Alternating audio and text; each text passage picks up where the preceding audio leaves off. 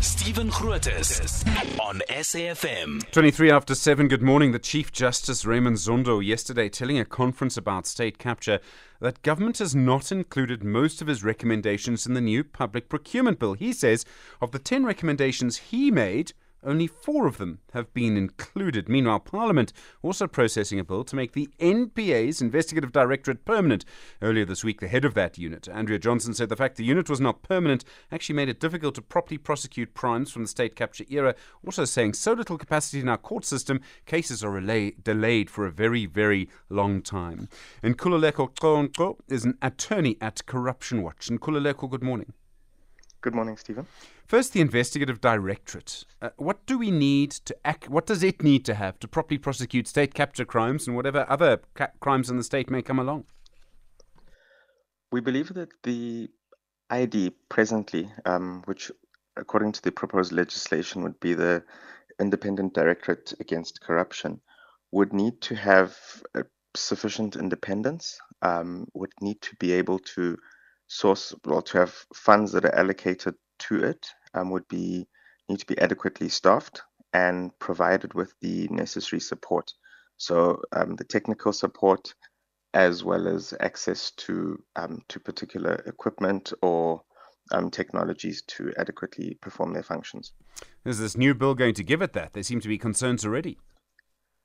There are quite a few concerns in terms of um, one of which is the, the independence, the level of independence that is afforded not only the NPA but the IDAC are, are at issue. And one of the one of the reasons for that is that we've historically seen the disbandment of the Directorate of Special Operations, the Scorpions, um, by parliamentarians. And it seemed that when the heat got too much in the kitchen, um, the parliamentarians wanted the DSO out.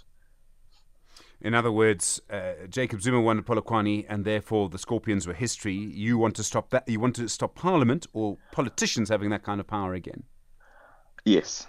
Okay. Effectively. Um, uh, politicians are unlikely to agree to include that in the bill, unfortunately for you.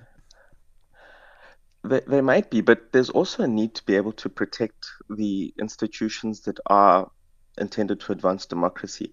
So one of the arguments that we have, have made is that there might need to be constitutional amendments for the independence of the NPA or the IDAC, similar similarly to how Chapter 9 institutions have particular protections in the in terms of the constitution itself, and the need for a direct um, budget vote or direct accountability to Parliament, not via the Minister of Justice and Minister of um, Police or Security.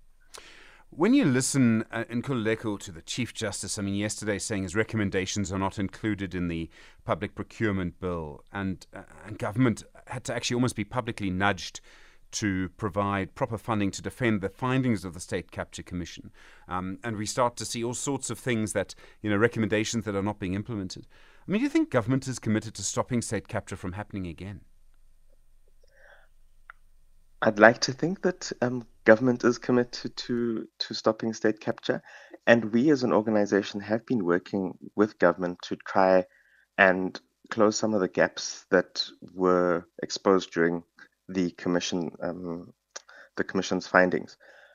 However, I, I, do think that there have been quite a few delays, and that is quite unfortunate, and that the recommendations haven't been, the, the way that the legislation or proposed legislation is drafted doesn't always speak directly to what um, came out of the commission.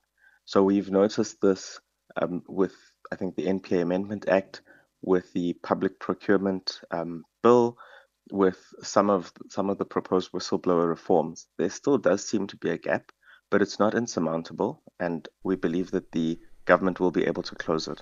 Nkululeko Conco, thank you, attorney at Corruption Watch.